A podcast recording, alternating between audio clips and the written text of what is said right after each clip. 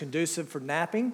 And so if you kind of fade out on me, I kind of understand. That's kind of what I'd like to do right now. No, no, really not. First Peter chapter 1. Peter, in these verses we'll be looking at today, continues this theme of living beyond our reality. If you have one of the outlines uh, there in your passport, look at the introduction. Living for eternity, understanding our salvation and what it guarantees, allows us to live beyond the emptiness and trials of our current reality. I don't know about you, but I think there are times in my life, I look back over my life, and I definitely see some pockets of what I would call empty times in my life. Uh, how many of you ever been there, if you know what I'm talking about? It just seems like there's, you know, what's the point in all this, trying to figure it all out, and, you know, it's uh, routine and everything, but there seems to be some emptiness associated with this life. And then there's those things we call trials that we introduced that thought process last week of what trials do and what that's all about. And, and Peter's definitely talking about people who are in the midst of trials, and I'm sure many of you are today. But how do you live with eternity in mind? How do you live beyond the reality of the suffering, the, uh, the trials, the tribulations, uh, the persecutions that we live today? So look on your outline. Living beyond the emptiness and trials of our present reality means living a life of hope. Living a life of hope. Now, hope is not simply a wish for the future, as the word is most often used in the English language. Uh, hope that's used in the English language, the way we communicate hope, is something like this Well, I, I sure hope it doesn't rain tomorrow. Now, there's a lot of uncertainty when you use the word hope in that phrase. I mean, even if the weatherman says it's not going to rain, what could it do? It could rain. And so the way we use hope in the modern English language is we, we look at it from the point of view of wishful thinking. Rather, hope, as used in the New Testament, involves the idea of assurance that what, that what is hoped for will certainly come to pass. Now, this is because future hope in the New Testament is based on something that has already happened in the past. And of course, we're referring to the resurrection of Jesus Christ.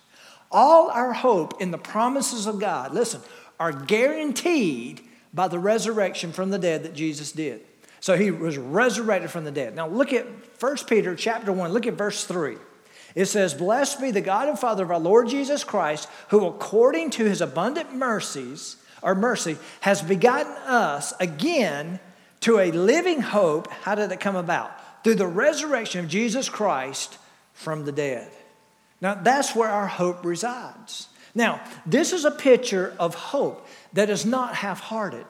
It says a hope that is full, a hope that is completed.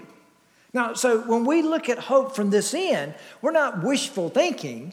We're looking at something that is assured of. And so when we look at it, it's not half hearted commitment. Think about the song we just sang. All that I, all that I am, I'm yours.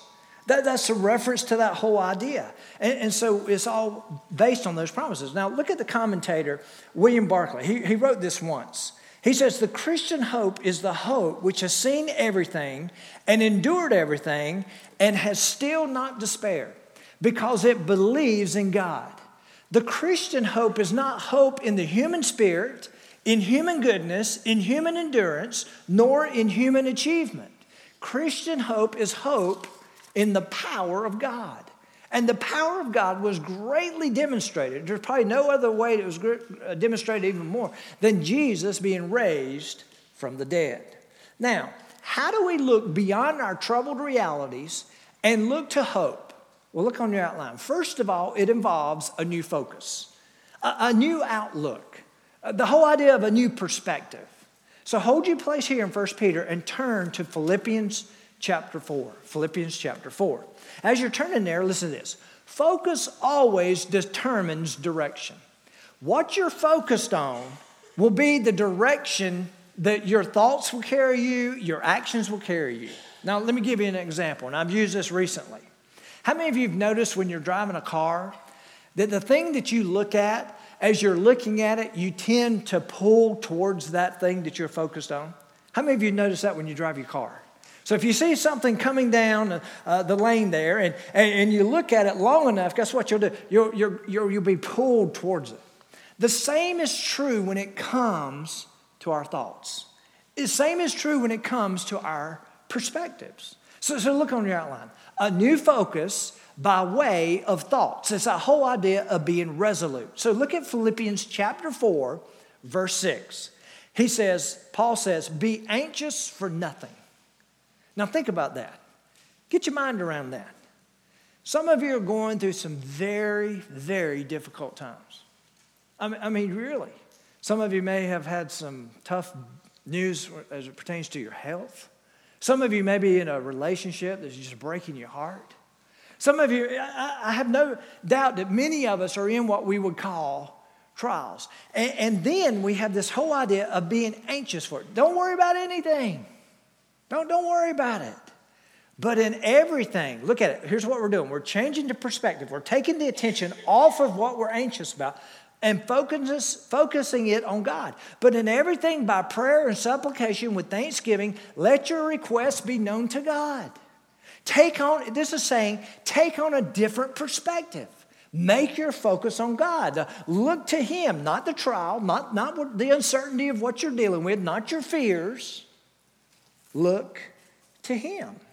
And then it goes on in verse 7, and it says, When you do that, the peace of God, which surpasses all understanding, that means when everybody else looks at your situation and says, How in the world can you live through something like that? It's, it supersedes our understanding that when you do that, the peace of God, which surpasses all understanding, will guard your hearts and minds through Jesus Christ or through Christ Jesus. Keep reading. Finally, brother, if you're not there yet, if you haven't got your focus right yet, put some of these things in practice.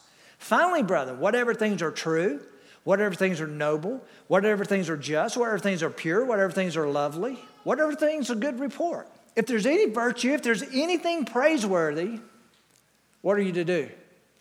Meditate on these things. Focus on these things. Now, how many of you, don't raise your hand, find it easy to focus on the negativity? You find it easy to focus on those things that you fear. You find it easy to focus on those things that aren't good. I mean, let's just face it, a lot of gossip is because we like to focus on things that aren't really that good. What this implies is that we literally have to focus our, we have to take on a different outlook, a different perspective when it comes to living beyond these realities, to rise up above our circumstances, our trials, our persecutions, whatever we face. We have to literally focus on the things that are of good report, anything that's virtuous. So turn back over to 1 Peter chapter 1. 1 Peter chapter 1.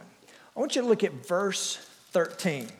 This is how Peter writes it. This is how he looks at it. He says, Therefore, gird up the loins of your mind. Now, when you read that phrase, we read it and we think, what in the world is he talking about? But if you go back to the first century, you'll see that there was a cultural application here, or something culturally was going on. This phrase describes the act of tucking a long robe into a belt. When, when, a soldier would go to battle, now here's what you need to be thinking. They, they would have like what we call long skirts. They didn't have pants, they didn't have, you know, that kind of thing. They had a long skirt. To prepare them for battle, where they could take a position of defense, where they could go on the offensive, they literally had to take that skirt and tuck it into their belt to be unencumbered. And, and, it was essential. That, matter of fact, if you saw a soldier who did that, that means he was getting ready to go to battle. Okay? And so that's the context of what he's saying. So look at, look at it again. Therefore, gird up the loins of what? Your mind. Prepare for something. Get ready. Now, the battle described in the Bible that Christians face is one where a person holds their ground. How many of you noticed that? In Scripture, it's never a battle, especially when it comes to spiritual things, it's never a, a battle to go on the offensive. It's always a battle to hold your ground, to hold your ground, to, to be steadfast, to, to be resolute. Peter applies this expression to our thinking. In, uh, in other words, hold on ground to, to your thought life. Now, what's he talking about? What are we to hold on to? Look at verse 13 again. I don't know why my voice sounds like it's changing this morning. How many of you have noticed that? It sounds like a 13 year old trying to talk. But anyway, no offense to you 13 year olds. But anyway, I noticed it in the last service. I'm like, what is my voice doing? Okay. Therefore is always a reference, to, or always there to tell you to look back at something. What have we been discussing for the last several weeks? We've been discussing some pretty powerful things.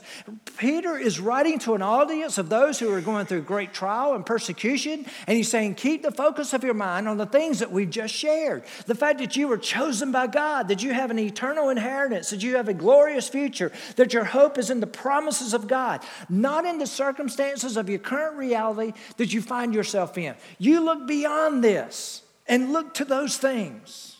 And then, in the midst of your trial, be resolute in your thinking, holding to the promises of God. So look on your outline. How do we look beyond our troubled realities and look to hope? It involves a new focus, like we've already said, by way of actions. Not only by way of your mind, where you're resolute in your mind, it means you're determined to think on uh, the things that, that even uh, Paul was talking about in Philippians, but he's talking about be steady in your actions. Now, what does that mean? I think it means this keep your godly testimony intact. Don't raise your hand, but how many of you have maybe caught yourself in a situation where you knew the people around you knew that you were a believer in Christ, you've accepted Christ, and they knew you were a Christian, and yet you blew it with some of your actions? You ever been there? Yeah, I think we all have. Uh, we all are imperfect. But what are you saying? You're saying be steady when it comes to your, your testimony. Look at what he says in verse 13. Therefore, referring back to all those wonderful things, gird up the loins of your mind. That means put it in its proper perspective. And then he says, be sober. When he says be sober, that's more of a talk of actions. It's more of a talk the way you conduct yourselves. So when he says be sober, he means to be steady, to be under control, and he also means to not be easily swayed. Now, to not be sober means this we can be resting in the promises of God one moment. Then the next moment, something hits our lives and we find ourselves in the worst way. We find ourselves just totally falling apart. How many of you that describes maybe a, a scene in your own life? Where you're going along real well and you, you trust as firmly in God and you believe in the uh, eternal promises of God and you're, you're holding on to the fact you have a glorious salvation and everything in God's great and I can rest in Him and you're reading God's Word, it's just beautiful to you, and then you get some news and you just fall to pieces, fall apart. What Peter is saying, he's saying, hey, y'all, when you live your life as a Christian, people begin to watch. How many of you have noticed that? You, you, you, live, you identify the fact that you're a follower of Jesus Christ and you're a believer in Christ. I guarantee you, the world takes note. The people you're in school with, the people at work, to wherever you find yourself, they start taking note because they have expectations of what they think it should look like. So, all of a sudden, we're going along and we begin to fall apart. Our hope then fades, and worry and fear begin to set in. Let me tell you this. Peter addresses that also. Turn over to 1 Peter chapter 5, just a couple pages. We're going to come to these verses later on. But I want to read to you a couple of verses here that will help put perspective to what some of you may be dealing with or what's going on in your life. Look at verse 6 of chapter 5. Therefore, humble yourself under the mighty hand of God, that he may exalt you in due time. When it says to humble yourself under that, it's talking about no matter where you are in life, no matter what kind of news has hit your life, no matter what season you're in, no matter if you're going through persecution or not, or trials or not. He's saying, submit yourself under to him, under, unto him. And verse 7 tells you how to do it. Cast all your care upon him, for he cares for you. How many of you ever gone through something so difficult that causes you to think, God, do you even care? God, do you even care what I'm going through? I, I mean, sometimes I wonder if you even know what's going on in my life and you tell me to trust you, you tell me to put my faith in you. And, and, and I, as far as I know, is is there. But God, I, I'm struggling. How many of you sometimes you just need to be reminded that God cares? Well, He does. We see it right here so clearly. But then it goes on and it says this in verse 8. Here's that phrase again be sober, be vigilant. That means be steadfast, be, be resolute. That means be determined because your adversary, the devil, walks about like a roaring lion seeking whom he may devour. Let me just say this. If you know Jesus Christ as your Lord and Savior, there's not only a target that's on you because everybody's watching you in the world, but the enemy has marked you too. And he wants to bring fear into your life. He wants to come after you with everything that he's got. And, and he, he begins to bring that fear. But what does he say? He says, Be sober, be vigilant, because your adversary, the devil, he walks about like a roaring lion, seeking whom he may, he may devour. Now, think of this, y'all. As long as a lion is roaring, roaring, what does that imply? That he's not eating or biting. I'd much rather hear a lion roar than bite. How many of you are in that situation? Now, here's what we learn about the animal kingdom. You go to Discovery Channel, you can't trust everything on Discovery Channel, but you can trust a lot of stuff. You go to Discovery Channel and you begin to look, and here's what you'll find out about a lion. Do you know the lion really doesn't do the hunting? The lionesses do. But the lion, being the male that he is, he's just kind of sitting around. He wants to have a part in all this, just say he did something. You know how males are. But anyway, he, he, he's there, and as he begins to roar, guess what his intention is there to that prey? To run that prey into trouble, to run that prey into something that can become destructive. Because here's what happens the prey hears the roar, and fear begins to grip their heart. Y'all, that's what happens when we get into trials, when we get into persecution, we get, when we get into things that are just tough to deal with. All of a sudden, it's not enough that we're dealing with the world and we're dealing with our issues. All of a sudden, the enemy comes in, and his, his, his, his whole goal is to bury you under these things. Whereas when we look back at what Peter wrote earlier, that's not God's intention. God's intention when trial comes into your life is, is to make you more like Him, like we're getting ready to see, to, to, to, for Him to refine you. But the enemy uses the opportunity to come after you. And then it says in verse 9, he says, he says, resist him steadfast in the faith. That means hold your ground, be vigilant, be sober, knowing that the same sufferings are experienced by your brotherhood in the world. That means you're not alone, alone, alone, in all your suffering. That goes back to what we saw on the screen and what Gary was trying to communicate. We do need each other. Listen, one of the greatest things that ever happened to me is I got became a part of this church 25 years ago. I walked in here and people were being transparent, people were being real. They were saying, "You know something, life really is tough at times." And I was able to connect with a group of people 25 years ago, and God began to do a great work in my life because I saw other people were going through some of the exact same things I was going through. They were opening themselves up. I opened myself up, and as a result, we, performed, we, uh, we had a bond that allowed us to be victorious. And y'all, we do need each other. So when you read, turn back to 1 Peter chapter 1. So, when we lose proper focus, when fear begins to grip us, when, when trials come our way, we are instructed to be sober, to be steady, no matter what we face. This past week, we, we took a look back to 9 11. And I think most of us, maybe not most of us, a lot of us remember that day very well. And, and, and, I don't know about you, but I mean, even 13 years later, when I look at the images of 9 11, I'm still horrified by them. Aren't you? I mean, it doesn't matter how many times I see it. I remember there was one scene after the buildings had fallen, the Pentagon had been hit, the plane went down in Pennsylvania. And I remember several days later, our president shows up and is there, at, at, at, there where the Twin Towers once stood. And, and he, he walks up and he has the police, uh, the fire chief, one of the fire chiefs with him, and he's standing there. And you remember the scene, he's got his arm around the guy. And, and he basically challenges us as Americans, do you remember?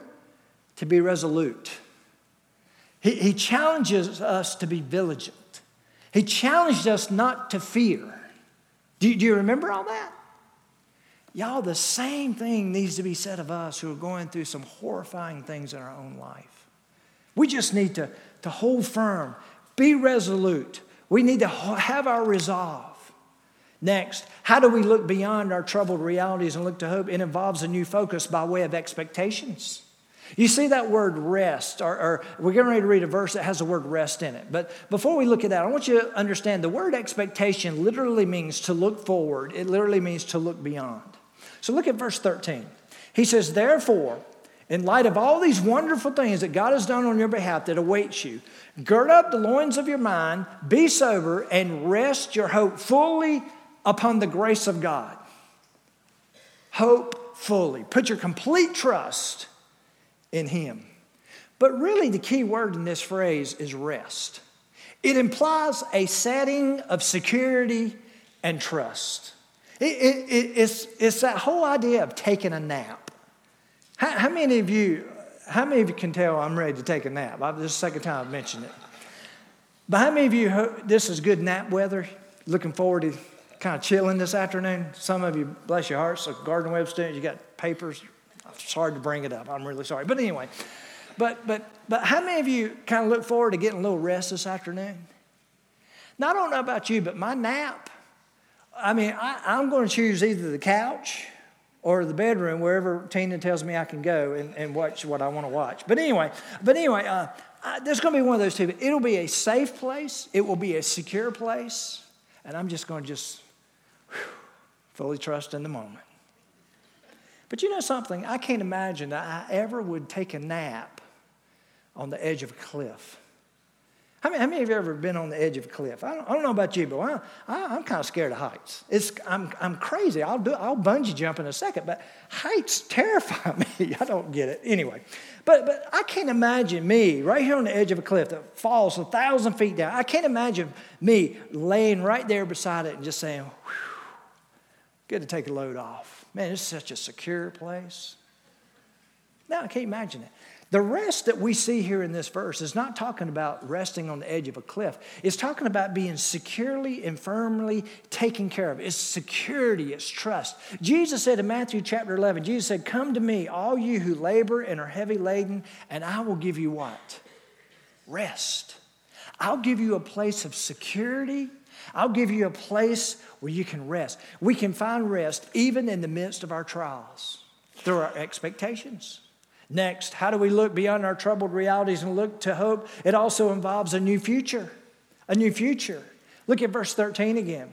Therefore, gird up, gird up the loins of your mind, be sober, and rest, uh, rest your hope fully on the grace that is to be brought to you at the revelation of Jesus Christ. Now, the terminology used in this verse or in Scripture implies, anytime it refers to this whole setting of what we just read, an unfolding plan that continues to be revealed and will one day be fully revealed. Now, let me tell you a little bit more about this hope that we have. Our hope, listen, looks not only back, but also looks forward. It looks back to the guarantees of the, uh, of the resurrection of Jesus Christ, but it also looks forward to the second coming of Christ. Wouldn't it be cool to be living in the days that Jesus came back? Wouldn't that be cool? I mean, can you imagine being right in the middle of a trial, right in the middle of a very difficult situation? Can you imagine those in Syria, northern Iraq, who who are threatened with their own life? I mean, Christians around the world, and you're awaiting, and of course, the big thing in the news today is the beheadings and all that stuff, and, and you're awaiting that possible sentencing, and then all of a sudden they're going to execute you, and, and all of a sudden, just before it happens, you look and the skies open up, and guess who's coming? Jesus. As wonderful as that looks, did you know that we can have that same imagery when we're going through a trial? Just knowing that there's a promise that He is coming back. It may not be tomorrow, it may not be the next day, but when He comes, He's going to set it all straight, no matter what we're going through. See, living beyond the emptiness uh, of trials and, and the emptiness there of our present reality, third, secondly, also means living a life of holiness. Now, think of this hope motivates us to live for eternity, while holiness guides us in how to live for eternity. God only has one intended destiny for mankind. He, listen, if you're, I think I said this last week, but if you're to say, okay, what is God's goal for my life? It is for you to be holy. And I can prove it through what we're getting ready to read. it's not centered around your happiness, it's centered around His holiness. Now, holiness, the word holiness, literally means to be set apart. But in Scripture, when, it's, when the whole idea of being set apart, it, it's, it's, it, it implies two things to be set apart from something and then be, be set apart for something. Now, look on your outline. First of all, we are to be uh, uh, set apart from evil desires, from the evil that's there. Don't raise your hand, but how many of you can agree that there can be evil in you at times? Yeah. I mean, that, that defined who we were before Christ. But guess what? It still creeps in at times. Look at verse 14. It says, As obedient children, not conforming yourselves to the former lust, as in your ignorance. That means you've been saved from all that. You don't, don't go that way. You, you, when it revisits you, put it down. Be obedient to Christ. And so we see that we're being set apart. Look, as obedient children, it implies that any commitment to Christ that does not result in obedience is a misunderstanding of the gospel message and is not Christian faith. So, when it says not conforming yourselves to former lust, the Greek phrase there of not conforming literally means to pattern one's life. Don't pattern your life to the world. Don't pattern your life the way your life used to be. You're in Christ now. Matter of fact, if you're still patterning your life after the world, that's your lifestyle, it probably is revealing a whole lot about you that you're not really a child of God. You see, God expects us to act and think differently than the world. It doesn't mean that we're never going to mess up. We mess up. We do. But we don't pattern our life. We don't, we don't desire with everything that we have to live that life of being messed up. Next, we are not only set apart from evil, evil desires, but also set apart for God. For God. Now, sanctification is the process of being set apart. Okay? So, so here's what we need to understand when we came to know Jesus Christ as our Lord and Savior, the Bible says this that God looked down upon us when we accepted Christ and His provision of salvation. We repented and turned our life over to Him. Guess what? He sees us as being holy. That's how He sees us. Jesus Christ, His death on the cross, when He was on the cross, here's what you need to understand. When He was on the cross, God saw something that was defiled something that was sinful. You know why? Because our sin was placed on Jesus Christ. And so when he looked down from heaven and saw Jesus on the cross, uh, on the cross, our sin and the fact that we were defiled was right there upon him. Now, as he sees us now, because we're in Christ, guess what? He sees us as righteous, he sees us as undefiled, he sees us as holy. It's our position because of Christ. But guess what? How many of us have a long ways to go for that to be a reality in our lives? It's a process. Did you know going through trials can help with the process? Did you know that there's times in my life where I'm, I think I'm more assured of myself than I am in who I am in Christ? And did you know sometimes I've got to go through thing, go through certain things to get me back to the proper mindset that I need to have in my relationship with God? How many of you can identify with that? Oh yeah. And so we've been set apart from something to something. How does this happen? How does it go about? So look on your outline. Set apart for God by way of your conduct. Our conduct reveals what we are set apart to either evil desires or God's purposes. Look at verse 15. It says, Because it is written, uh, I'm sorry, verse 15, but as he who called you is holy, you also be holy. And how does he describe it? In your conduct. Let, let what plays out of your life, let that be a, a reference to the point that you've chosen to be holy as God is holy. So when it says in all you do, it refers to your lifestyle. Don't live the way you live before Christ. You are holy, set apart for the purposes of God. Look on your outline. We are set apart for God, not also by way of His nature. It's not only in our conduct, but by way of His nature. Listen, when we come to know Jesus as our Lord and Savior, God's greatest goal for us is that we become more like Him. And that's clearly in verse 16. Look here. Because it is written, Be holy, for I am holy. God's saying this. So, one of the greatest attributes of God is that He is holy, He's pure, He's undefiled. And He wants us to be the same. So, as I said before, our position before God is that we are holy because of what Christ did. But guess what? We, got, we realize we still got a long ways to go. So we're in this process of becoming holy, becoming more like his son. And that whole idea of trials refines us into that. Thirdly, look on your outline. Living beyond the emptiness and trials of our present reality, lastly, means living a life of reverent fear. Hold your place here in 1 Peter. Turn to Hebrews chapter 12. This will be the last place I'll have you turn. as you turn, listen to this. Psalms 111:10 says this. The fear of the Lord is the beginning of wisdom. That's repeated one time in Psalms, and I think two to three times more in Proverbs. So, so the, the fear of the Lord is the beginning of wisdom. The word fear there carries the idea of awe and respect.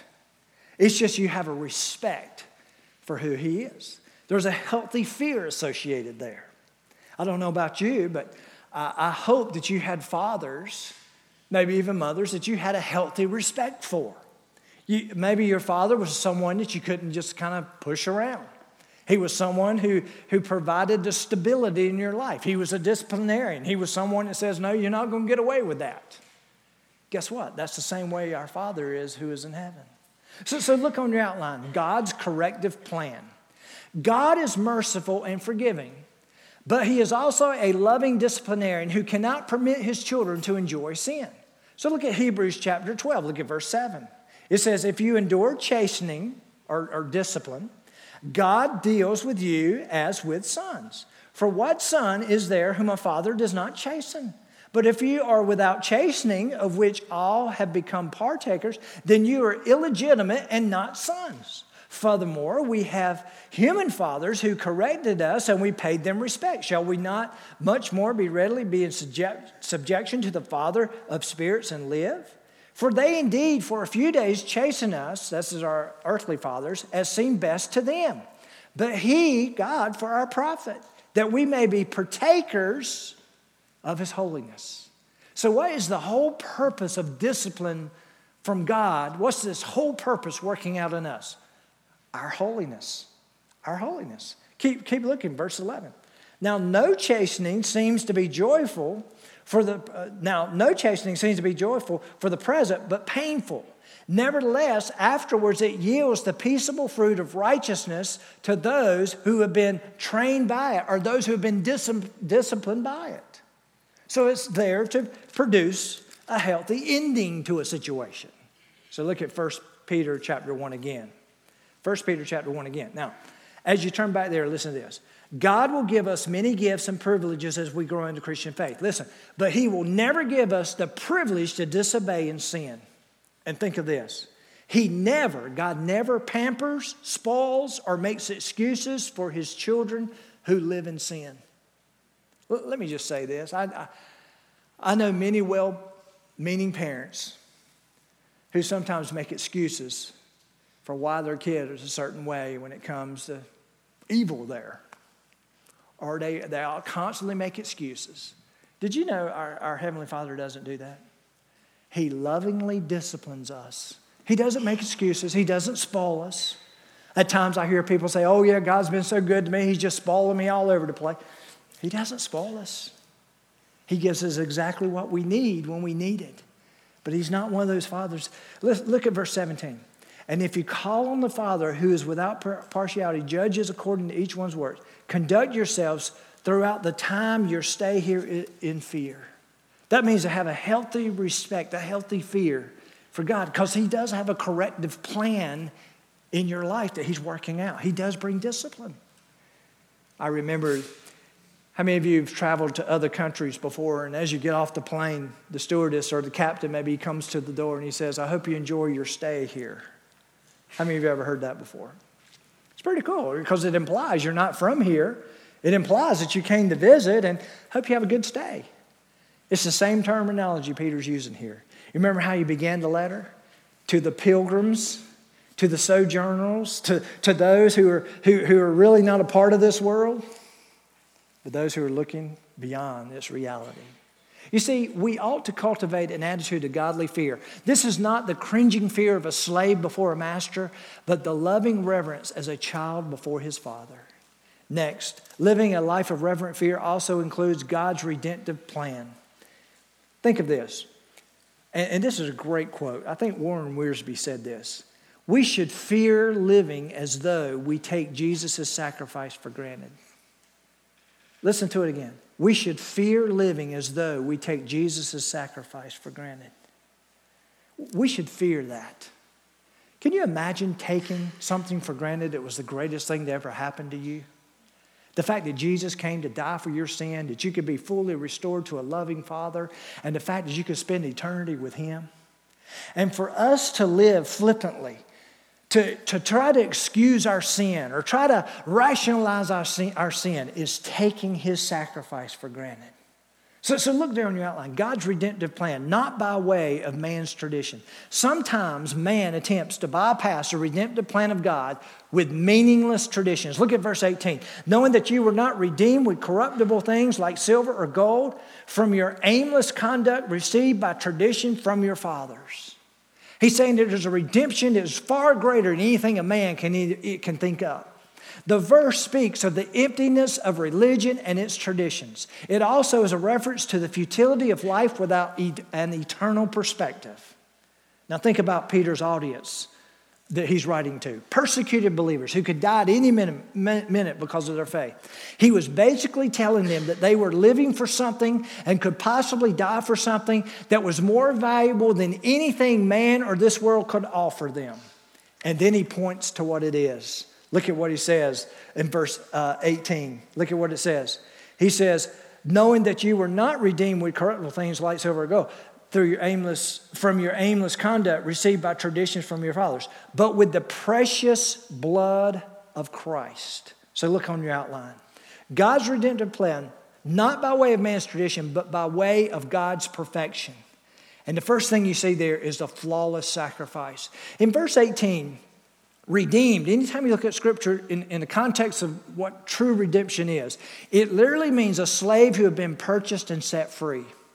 Peter reminds us of the price of the purchase price, and it is the blood of Christ. Of course, we know that precious, of course, means something of incredible value. The blood of Christ, the flawless sacrifice. Now, let me just say this I believe the greatest commentary on the Bible is the Bible itself. So, the best commentary on verse 19, let me read verse 19. But with the precious blood of Christ as a lamb without blemish and without spot. 2 Corinthians chapter 5, look here on the screen. Here's the commentary of that verse. He, God, made him, Jesus, who knew no sin, to be sin on our behalf, so that we might become the righteousness of God in him. It's all because of that price he paid for us. Next, God's perfection. It's not only a flawless sacrifice, but a foreknown plan. You see, Peter makes it clear that Christ's death was an appointment, not an accident. It was orchestrated before the foundation of the world, before man was created. So look at verse 20. He indeed was ordained before the foundation of the world, but was manifest in the last times for you. Now think of this. From, human, from the human perspective, Jesus was murdered 2,000 years ago. However, from God's perspective, He laid down His life on our behalf. So, what's the difference? Well, He wasn't murdered, He gave His life willingly. Next, God's perfection. It fashioned hope, faith, and hope. God the Father did not act, did not react to the fall of humanity with a last minute fix. Before the fall, he had a plan to send his son, a plan that would give us a faith and a hope that is guaranteed by way of the resurrection. Look at verse 21. Who through him believe in God, who raised him from the dead and gave him glory, so that, here it is, your faith and hope are in God. Here's what you need to understand. Therefore, no matter what we face in this life, God has fashioned for us a faith and a hope that is found in Him and not in this world. You see, the problem with many of us is we're trying to find reassurance and security in this world. It does not last. It doesn't last. It's only found in Him and His promises. Look at the application as we close. Do you live your life as Peter described here in this passage? Not focused on the emptiness and trials of this life, but on the reality of, of, reality of eternity that can only be realized when we live a life of hope and holiness in the context of honoring God through our lives.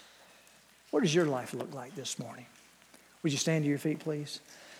Father, we just come to you right now. We just thank you for your word and thank you for the challenge this morning. And Lord, I know that there are several in this room that are probably, or many in this room, who are dealing with some trials themselves.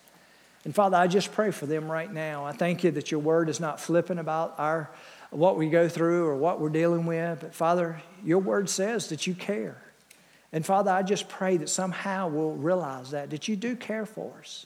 But Father, help us also realize, in light of what we're going through, there's so much more for us that awaits us beyond this reality. Father, I pray for that one that's just dealing with the circumstances of life, the, the consequences possibly even that they're dealing with. But Father, help them to realize that there's a purpose behind not only the, the, condi- the conditions we find ourselves in, but even the consequences that we find ourselves in. That, Father, you're just moving us to a greater relationship with you. The fact that you've set us apart from evil desires for something, and that something is in you. And Father, we thank you for that. Lord, if there's someone here today who doesn't know you as our Lord and Savior, I pray today be the day to give the heart to you.